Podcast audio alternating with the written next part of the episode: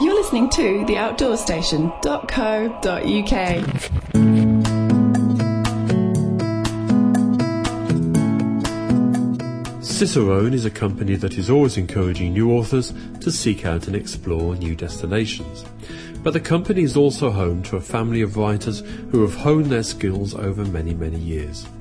One such fine writer is Mark Richards, a man who I've been waiting to meet for a long time, and someone who can trace his passion for the hills directly back to the unusual experience of walking as a young man with the late great Alfred Wainwright. So, Mark, welcome. It's a joy to be with you to to share my experiences and my love of the outdoors. Now, your your books have a very distinctive feel to them because they've grown over that period of time and very much part of a new tradition, really, of of, of books and line drawings that does date back to Wainwright. Indeed, my work is. Uh, I, my earliest work was focused on the pen and ink drawing side of it. Um, I, my influence at the beginning was I, I was not a great reader, and so I loved comics and Black Bob the Dandy Wonder Dog and so forth, were great influences on me in my very uh, great youth.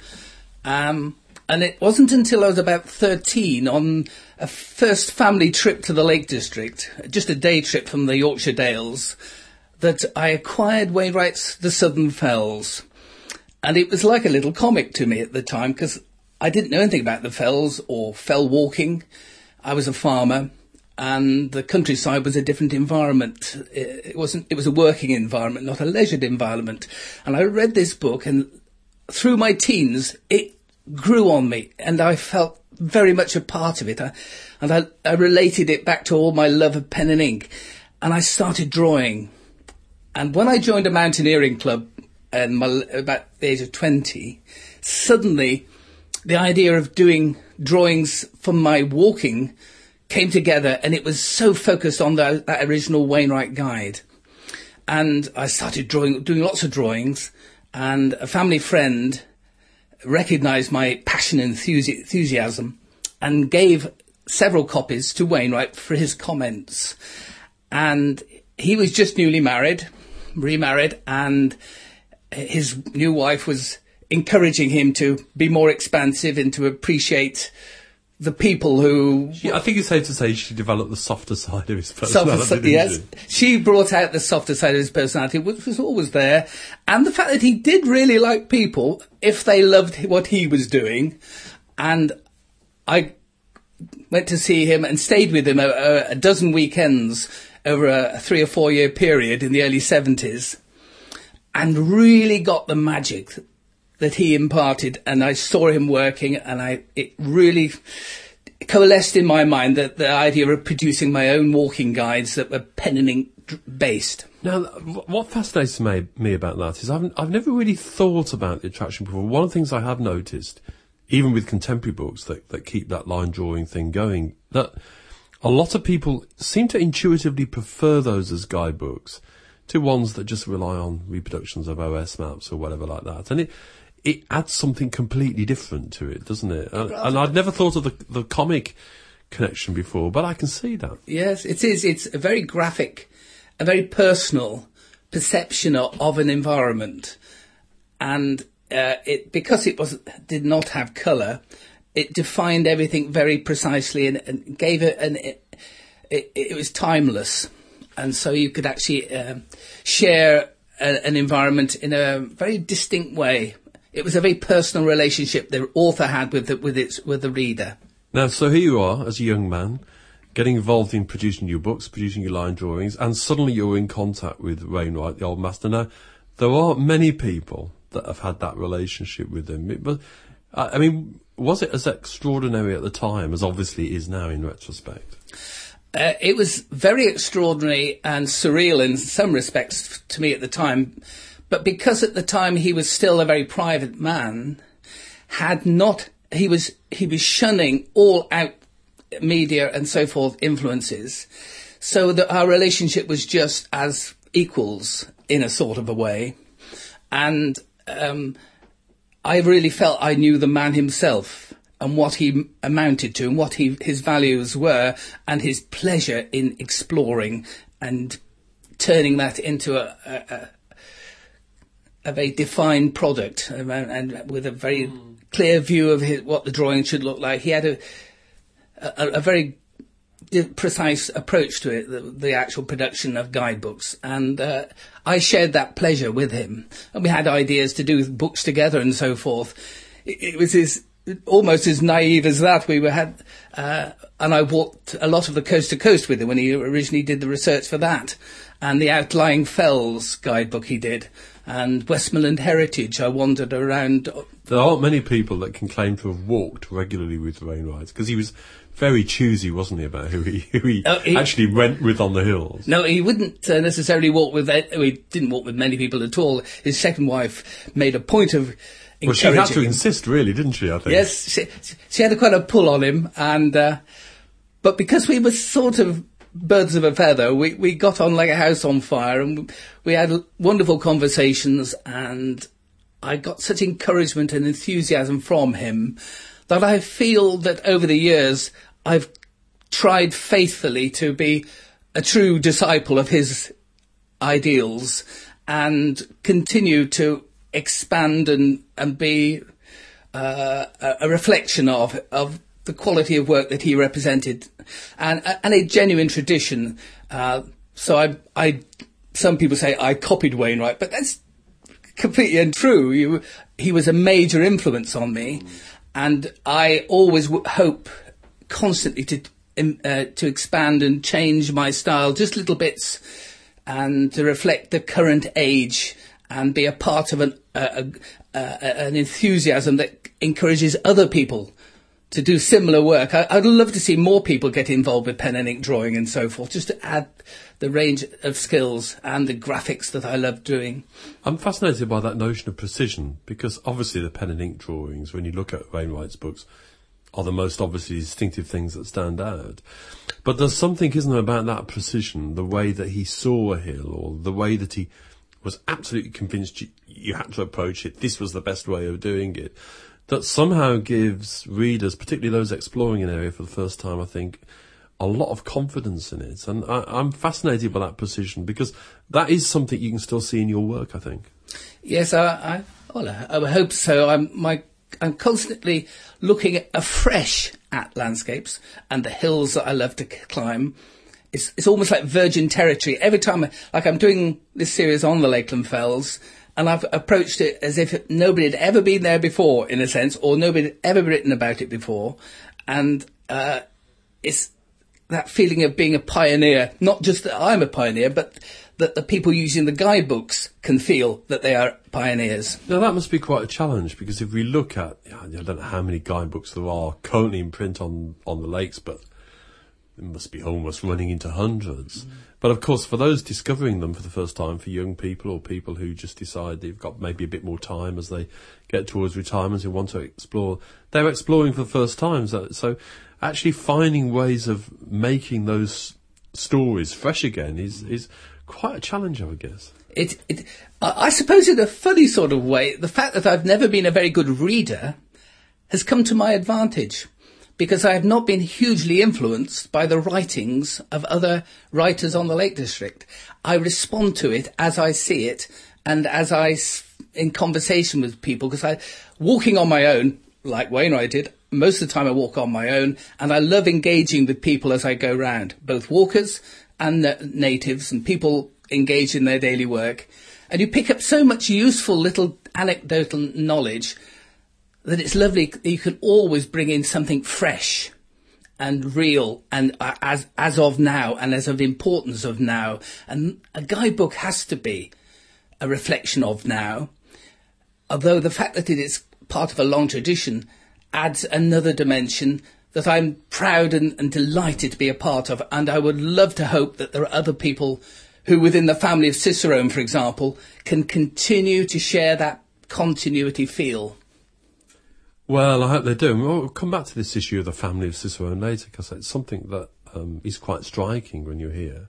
But I mean, we're talking about the lakes, and we obviously associate you very much with the lakes and with the Wainwright heritage. But you've, you, in terms of guidebook writing, you cover many a much wider area than that, don't you? I mean, your your series on the peaks in, in Derbyshire, the Dark and the White Peaks, are, are fantastic books and, and almost quite unique, I think.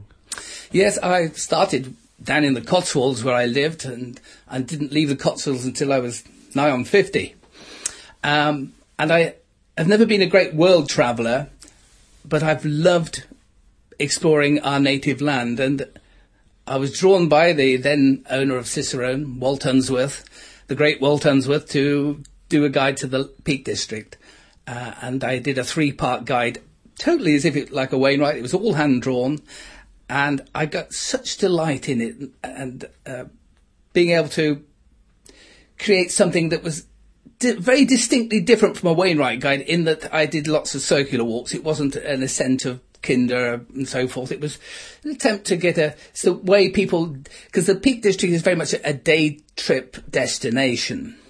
So I did a, about eight, nine, 90 circular walks in three guidebooks um, and I got such pleasure out of put, drawing it together. Um, and it was probably the first book where I had to do a lot of writing in it. That was a a, a growth thing for me. Uh, I never saw myself as anything other than an artist or illustrator, to be more precise. And I have come kicking and screaming round into doing the writing side of it, and, and it's I've I've learned a, a, good deal over the years. It's a fascinating area, isn't it, the Peaks? Because not only do you have that wonderful um, scenery, and as you said, it's very accessible from from the Midlands, from South Yorkshire, and uh, Greater the Man- Greater Manchester areas. But of course, it has that fantastic history. You know, both um, uh, ancient history and, and, and, more recent history around the Industrial Revolution or whatever. You know, and it's uh, it's an extraordinarily rich area, I guess, to explore and try and capture a feel for. Yeah, it's it's got the rambling tradition, but writ large there, because of the industrial basis of uh, the working class access, the, their freedom that and was that, found. That's still there somehow, isn't it? There's still a feeling of that, which makes it special, I think. Oh, it is. It's very human and grassroots feeling that. Now, I'm part of a guidebook tradition, but the actual walking tradition is very strong there, and uh, and there's so many permutations of routes that one can come up with and endlessly reinvent the wheel uh, in, in the concept of linear routes or day trips and big days, grand routes, the Derwent Watershed or the Marsden Edale Walk. Or, there's an amazing array of them. Even the Pennine Way starts down that way. Should have started at Ashbourne so that you could really have seen the Peak District, but there you go. They got that one wrong. well, yes, I mean, I, I, that was the first national trail I did a long, long time ago, and my only memory of it now really is mud. I don't really have much memory on that. And it wasn't glorious. But um, I, uh, but I was back in the peaks um, last year for the first time in a while actually, and, and staying in Edale. And I was quite struck by the atmosphere of it. I mean, you, you talked about that, you know, the, being the, the sense of a working class movement out of the cities, out of Manchester at the weekends, and you know, think about the climbers. Um, or the, the uh, it is the home of rock climbing feel, today. It, still, it's it's still got a, it's kind of got a different atmosphere than many other it hill has. walking centres. Indeed, as I say, the home of mountaineer rock climbing, uh, the best rock climbing. Uh, best training ground for rock climbing is still the Peak District. The Lake District is an embellishment from that, but for, if you want to be a good climber, you really got to get on the gritstone and um, and the limestone. Um, I know my dentist is a very keen climber. He, has been, he's been on many expedition, expeditions with Bonington over the years, um, and he's tossed up whether to have a practice in the Lake District or Sheffield. He still questions even to this day. But anyway, the notion that Peak District represents a, a great deal to many sides of the outdoor world, and now with mountain bikes, you can enjoy that as well down there it's a, I love the Lake District, but the Peak District serves a very important purpose. Now you're you're currently revising or or just revised the the Peak books, haven't you? Um, first major revision in a while. That should be something to look forward to. Oh, I'm I'm, uh, I'm relishing the prospect of, and I've more or less got I made s- several sorties down to the Peak District. It's a great opportunity to re- revisit the deja vu feeling of I've been here before, but I can't remember it. Or hey, this is interesting. And it's 25 years ago since I actually produced those three guides to the Peak District. And coming again, I still get that little buzz that this is a very special place. Uh, and because it's more geared to the valleys rather than the hills, uh, it's got a it's much more a working environment with a lot of woodland and natural history to um, vary the experience. But then there's the wild moorlands and the gritstone edges and the limestone gorges and sparkling rivers. It's absolutely magical place. And I'm really enjoying the prospect of this, this year doing the White Peak. Next year I'll be doing the Dark Peak, uh, along with other work for Cicerone. we'll, we'll, come on to that later. But I mean, one of the things that fascinates me, I mean, coming, go, going back and revisiting a place you knew quite a long time ago, uh, and you must have seen this in the Peak District, is the way in which the outdoor economy has become so important now to those those communities. It's very striking, isn't it? It is. I've found fascinating the times I've been down recently.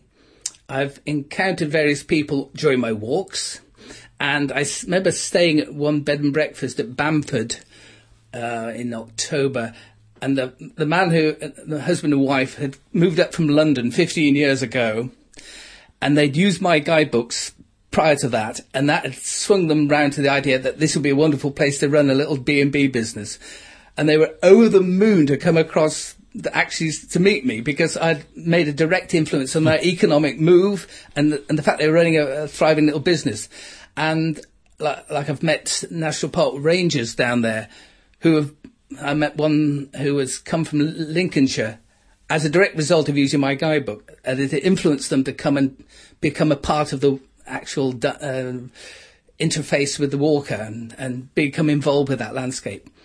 It's interesting how guidebooks influence other people economically and physically to come into an area and and serve the area in many ways. And of course, this is sustainable tourism. Of, of, you know, something that we've been to hear a lot about recently, and I I mean, another another uh, area that you know well is um, the Hadrian's Wall area. And I was talking to the chief executive of Hadrian's Wall a couple of months ago, and she was talking to me about what a big economic economic impact that new trail is having in a very positive, sustainable light. Now, you were telling me earlier that you know you've you, your recent guide is you've come back to it over a period of time, and mm. the big change over that period, but yes. with the, with the wall and the new trail. Yes, I, I Cicerone and the uh, Walt Unsworth invited me to do a guide to Hadrian's Wall some 16 years ago when the idea of a national trail was not even c- uh, considered, and I because I'd done a guide to Offa's Dyke, I was had a, a feel for doing a historic landscape and a historic frontier, and this one was a a very heroic and intrig- intriguing one. Until it became a national trail, nobody really thought they could do it. And so my, my original guidebook, Cicerone Guide, didn't sell very well at all. Suddenly, you create a national trail.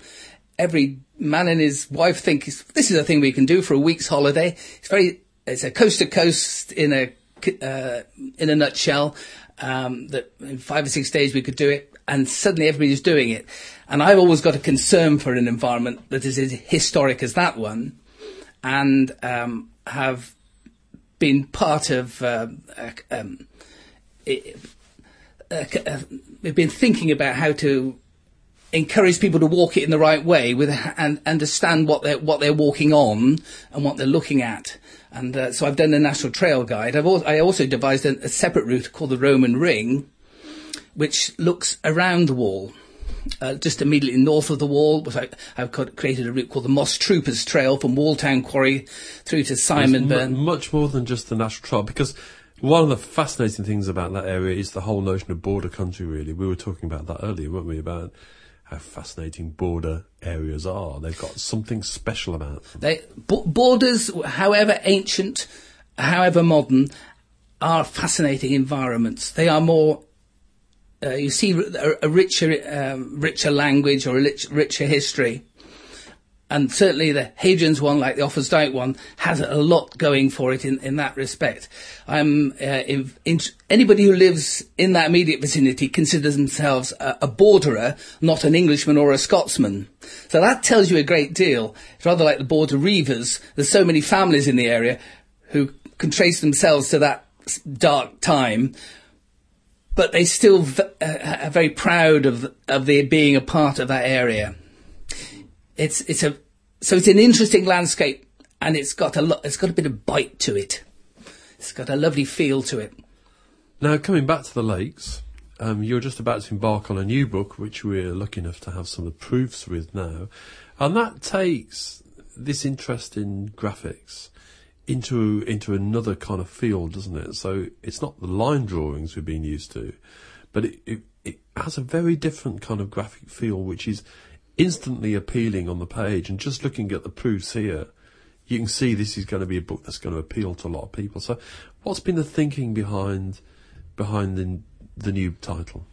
Uh, it's um, because I do a regular thing on radio as well. I, I've been doing a lot of graphics specifically for those walks, my park and stride walks on Radio Cumbria, and I wanted to reach um, produce a one book on the Lake District that um, gave people really good, solid, not long days, but nice day walks that are that show all many the, all the many facets and sides of the Lake District. So I've got diagrams in there, but I've also been able able to customize Harvey maps. So I've been able to bring my own personality a little bit to their maps. So that with the photographs, the special diagrams, and the maps, I think all it envelops into a very precise little product. 50 walks that you can look at many aspects of the Lake District. It does. I mean, I'm, I'm looking at um, Walk One here, Lingmoor Fell, and I mean the, the book's going to be called Great Mountain Days in the Lake District, and it's a it's a lovely layout. You know, there's a nice little line drawing that, that preserves that feel. There's the customised map. There's a photograph. It it's um it's, it looks as if it's going to be a very interesting project, but it's fascinating how that that kind of graphic heart of your Yes, philosophy makes there. a big difference, doesn't it? Was, it'll always be there, I should hope. I, that, that's the only thing that distinguishes me, because that book, in a sense, could have been written by any really good established writer who had a, a, a thorough feeling and grasp of the Lake, Lake District. Of course, it takes time to know it well enough to be able to put together a succinct group of 50 walks that actually does represent the area properly, because there's so many subtle variations you could build in, but people want to have something they can say, right, I'll do that walk. And it's part of a learning process. And of course, this book is part of a greater scheme that we have, the Lakeland Fell Ranger series, where I've defined the whole area into eight regions, um, mountain groups, which look at the area far more in, in greater depth. Now, one of the nice things about this graphic representation, it, it, it transcends a book, I think, from being just a normal guidebook to something that's something to treasure. I mean, you know, we all know the stories about you know, people who've got the early editions of the Wainwright guides. You know, they're worth quite a lot of money now, and people treasure them as as beautiful items, as, as things to hold on to. Um, now, you wouldn't do that with many normal guidebooks, but the, the graphics add that feel. And you, in looking at the, the proofs of Great Mountain Days, you can see that here.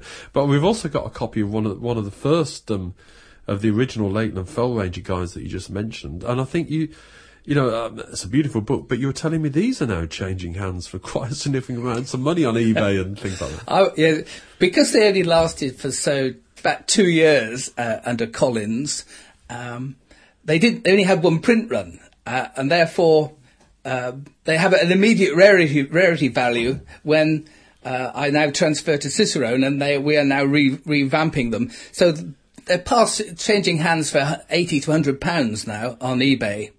Which- which- For a guidebook for, of the for a modern yeah, guidebook yeah. as well, which uh, is uh, you could buy a Wainwright, but no, people want because I think there's like an area like the Lake District uh, is such a personal one that you, you like to be able. People like to have something that's fresh and represents now, and uh, and yet. Uh, has the, something of the feel of the past in it as well. And I, I'm hoping that that's what, the, and because in Fell Ranger, I've looked at, I've looked at it afresh. I've even come upon new mountains, new fells that Wainwright hadn't recognised as fells. Good God.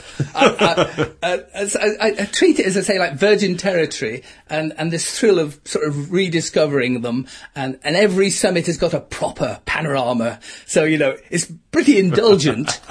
oh, the, oh well, but it, from the indulgence comes the passion and the enthusiasm and the energy, and and that really comes through. Because very uh, often, in these guys. a given fell is the only fell somebody might ever climb. So you, actually, Yeah. to give them the panorama is important because you know, Bell Crags, which Wainwright didn't recognise. In fact, nobody recognises it. Um, and I think Bill Birkett calls it Blea Tarn Fell.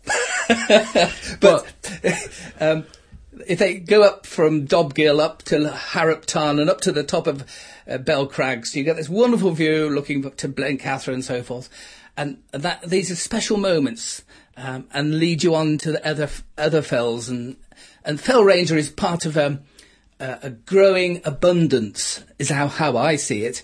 The fact that Wainwright's are still being reborn in a sort of a way and other writers are working, like Bill, um, and doing wonderful guidebooks and, and interpretive material on the area. I believe it's a part of an abundance, and uh, um, like I'm working a little bit with Stagecoach Bus Company, encouraging people to use the buses to walk with.